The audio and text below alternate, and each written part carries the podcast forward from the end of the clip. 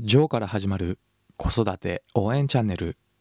こんにちは、ジョーです。いかがお過ごしでしょうか。本日はとても天気が良く気持ちのいい一日でしたけれども、今日天気も良かったのでキャンプに行こうかなと思っていたんですけれども、風も強かったので少し迷って、あと家のことも手伝った方がいいなと思い、夕飯を私が作ろうと思って行くのをやめました。さて本日なんですけれども、知らなきゃやばい、妻の妊娠から出産までの夫の心得という話をさせていただきます。大きく3つの話からなっておりまして、1つ目が妻の妊娠の辛さ、そしておすすめのグッズ、そして最後が妻が妊娠した夫の心得という話をさせていただきます。まず1つ目の妻の妊娠の辛さについて、奥様が妊娠して妊娠から出産までは辛いということは間違いないんですけれども、男性である私たちにはちょっと経験できないというか、経験したこともないことですし、なかなか理解が難しいということがあります。特に出産の痛みは男性が体験すると痛みに耐えられず死んでしまうというような話もよく聞きます。ただ奥様としては、夫がそれを理解しようと努力してくれると非常に嬉しいかなと、心強いものかと思います。そんな奥様が妊娠した夫であるパパですねに向けて情報をご紹介します。奥様の産前産後の恨みは一生続くということです。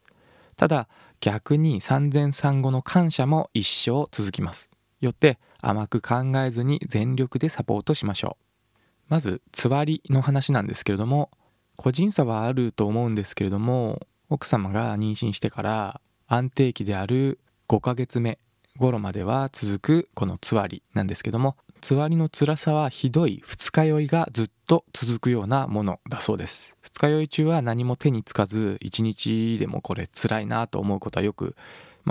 お酒飲まれる方は経験しているパパも多いかと思います。ただこの二日酔いのひどいバージョンが4ヶ月間も続くと考えると、聞いただけでもう男性は耐えられませんよね。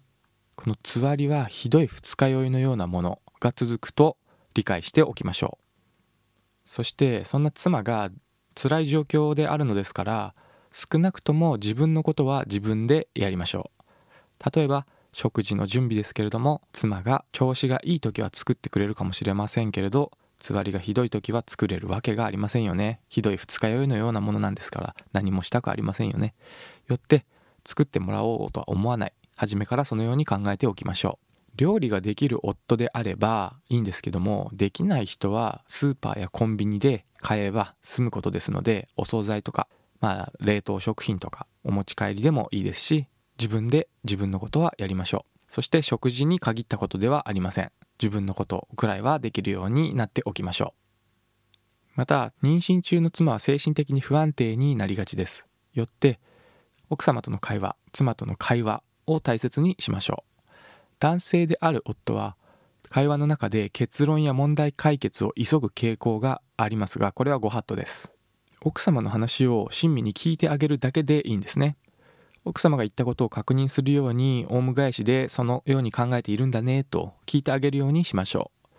また例えば夫が仕事で遅くなる日に、奥様が分かった頑張ってねと平気そうに、LINE 等で返事をしてくれたとしても、できるだけ仕事が終わったら早めに帰って奥様の様子に気をかけましょう。奥様が諦めて話をしてくれなくなったら、その後の夫婦関係に影響しますし、奥様との会話を大切にしてください。続いて2つ目のおすすめのグッズです。いくつかおすすめのグッズを紹介したいと思います。まずちょっとグッズではないかもしれないんですけども、つわり中の奥様が食べられるものというのは限られてくるので、個人差はあるものの、梅干し系のようなさっぱりとしたものは食べやすい人が多いようです。よって梅干しのおにぎりとかは食べてくれるのかなと思います。またこんにゃくゼリーも食べやすいようで、よく私の妻は食べていました。基本的にはさっぱりしたものと考えておけば間違いないのかなと思ってます。続いて妊娠体なんですけども、これは妻のお腹が少しずつ大きくなってくると、妊娠体という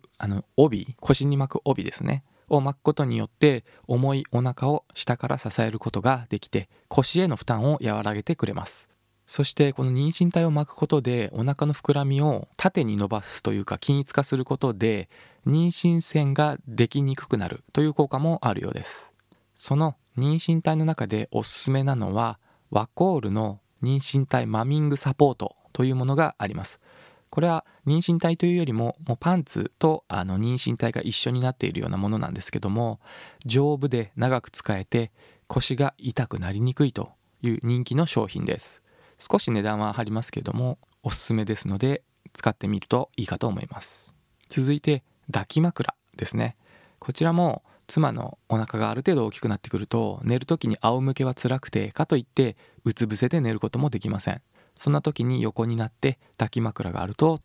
とても眠りやすいようです。そして抱き枕は赤ちゃんが生まれた後の授乳クッション、授乳する時におっぱいをあげる時に赤ちゃんを乗せるクッションですね。これと兼用で使えるものが便利ですのでおすすめです。